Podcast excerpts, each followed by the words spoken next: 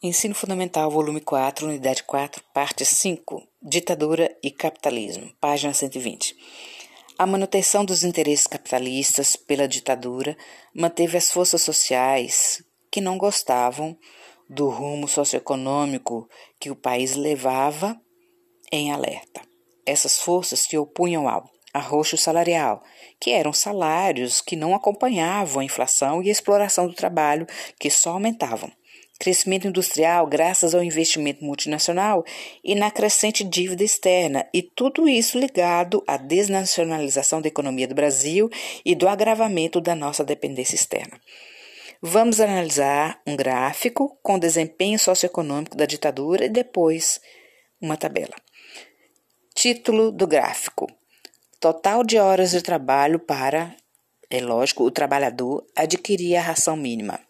No gráfico temos duas setas, a primeira na vertical, para cima, com os anos em ordem crescente de mil novecentos e sessenta e cinco a mil novecentos e setenta e quatro. A segunda seta na horizontal, cruzando na parte de baixo com a vertical, certo? E o encontro na base, o encontro das duas na base tem um número zero.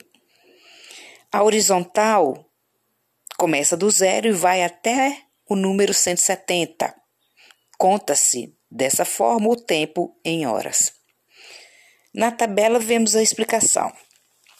Com o passar dos anos, o crescimento das horas de trabalho para um trabalhador no Brasil, no ano de mil novecentos e sessenta e cinco, eram oitenta, oitenta e oito horas e dezesseis minutos para adquirir a ração mínima. No ano de setenta e um, passou para cento e onze horas e quarenta e sete minutos. No ano de mil novecentos e setenta e dois, para cento e dezenove horas e oito minutos. No ano de setenta e três, cento e quarenta e sete horas e quatro minutos. No ano de mil novecentos e setenta e quatro, cento e sessenta e três horas e trinta e dois minutos. O aumento de horas significa um arroxo, um aperto salarial e um aumento da exploração dos trabalhadores no Brasil para comprar a mesma quantidade de alimentos no ano de mil novecentos e sessenta e cinco. O que vinha a ser a expressão ração mínima é uma lista de alimentos necessárias para sustentar um trabalhador adulto durante um mês. Foi fixada a lista na ditadura Vargas em mil novecentos e trinta e oito. Na Constituição de mil novecentos e oitenta e oito, a lei sobre o salário mínimo diz que a cesta básica deve representar cerca de quarenta e oito por cento das despesas desse salário. Página cento e vinte e um. Outro gráfico, participação das empresas na economia, apresenta redução na parte econômica das empresas nacionais em relação às empresas estrangeiras no Brasil. Já as empresas estatais, seu desempenho estão ligados aos setores básicos e de infraestrutura, que são o suporte da expansão dos negócios internacionais no país. Analisemos agora. Empresas estatais, anos mil novecentos e sessenta e oito, vinte e sete por cento, e no ano de mil novecentos e setenta e três, trinta e dois vírgula zero um por cento. Empresas estrangeiras, ano mil novecentos e sessenta e oito, trinta e seis vírgula zero quatro por cento, ano de setenta e três, trinta e dois vírgula zero um por cento. Empresas nacionais, ano mil novecentos e sessenta e oito, trinta e seis vírgula zero cinco por cento. Ano de setenta e três, vinte e seis vírgula zero quatro por cento. Percebe-se que o incentivo ao mercado interno teve uma queda expressiva. O que isso significa? Explica o seguinte: as contradições, divergências da ditadura militar, seu discurso nacional, ufanista, de exaltação à pátria, na contramão, incentivava, promovia a internacionalização da economia, adotando medidas que concentravam a riqueza nas mãos de, de poucos e empobrecia a população brasileira e o país que eles deveriam proteger. O último gráfico: comparação da distribuição da renda no Brasil, mil novecentos e sessenta, mil novecentos e setenta e mil novecentos e setenta e seis, aponta um aumento na concentração de renda no país, ou seja, ricos mais ricos e a camada popular mais pobres. cinquenta por cento mais pobres, mil novecentos e sessenta, dezessete vírgula setenta e um por cento, mil novecentos e setenta, quatorze vírgula noventa e um por cento, mil novecentos e setenta e seis, onze vírgula oitenta por cento. A renda caiu e já não era alta. Os outros trinta por cento seguintes, vinte e sete vírgula noventa e dois por cento, vinte e dois vírgula oitenta e cinco por cento, vinte e um vírgula vinte por cento, que seria mais ou menos chegando por aí à classe média. Os outros quinze por cento seguinte, vinte e seis vírgula sessenta e seis por cento, vinte e sete vírgula trinta e oito por cento e vinte e oito por cento no ano de mil novecentos e setenta e seis. E, finalmente, completando os cem por cento, os cinco por cento mais ricos, mil novecentos e sessenta, vinte e sete vírgula sessenta e nove por cento, mil novecentos e setenta, trinta e quatro vírgula oitenta e seis por cento, mil novecentos e setenta e seis, trinta e nove por cento. A má distribuição de renda indicou que o crescimento da economia brasileira acelerou nas primeiras décadas de mil novecentos e setenta, período chamado de milagre brasileiro. Percebe-se que a riqueza não ajudou a todos, principalmente os mais necessitados. Ufanista ou ufanismo militar, termo referindo-se à propaganda que os militares fizeram durante a ditadura, sobre ela, né, e do Brasil. Exemplos de slogans: ninguém segura este país, Brasil, ame-o ou deixe-o. E a música Para Frente Brasil, composição feita para a Copa do Mundo de Futebol de mil novecentos e setenta. Se você quiser ouvir, tem todas essas músicas no YouTube. Página cento e vinte e dois. O ministro da Fazenda no período, Antônio Delfim Neto, disse sobre a política econômica do regime em uma receita.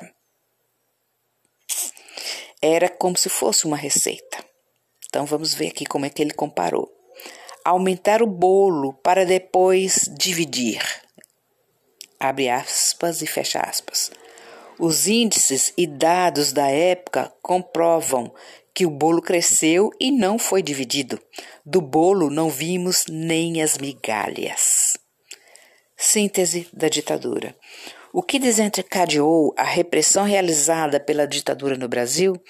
Qual a avaliação e opinião dos historiadores e estudiosos em geral? A ditadura.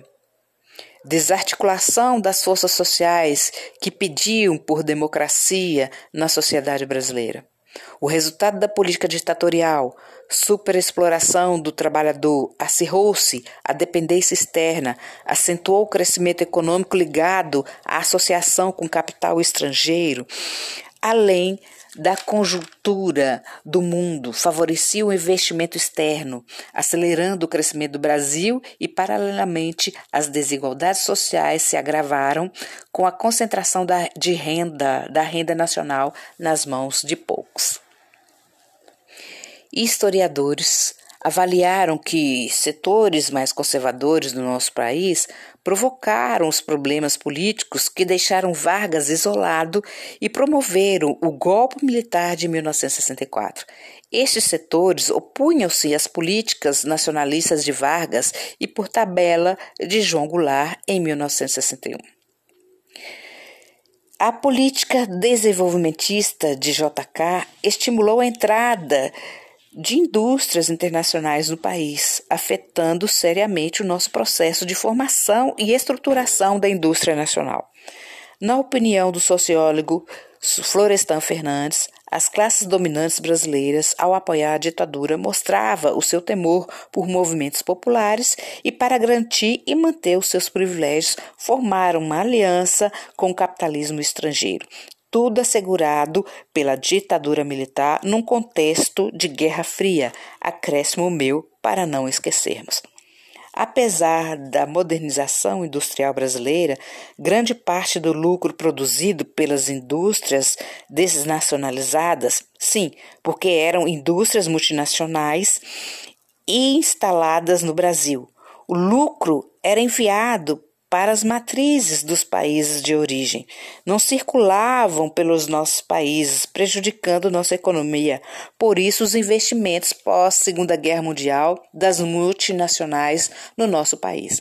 O resultado foi o crescimento econômico que não favoreceu a integração econômica e social, pois o lucro não circulava no mercado brasileiro, prejudicando a população brasileira. Na década de mil novecentos e setenta, o crescimento agravou as desigualdades sociais, contraditório, não? Pois, para aumentar o lucro das empresas e auxiliar dessa maneira, eles eram auxiliados pelos administradores da ditadura, achataram-se os salários, exploração dos trabalhadores. Nossos recursos naturais baratos atraíam as multinacionais e a devastação dos recursos era muito comum. A consequência, a dependência externa e a desigualdade social existente até hoje.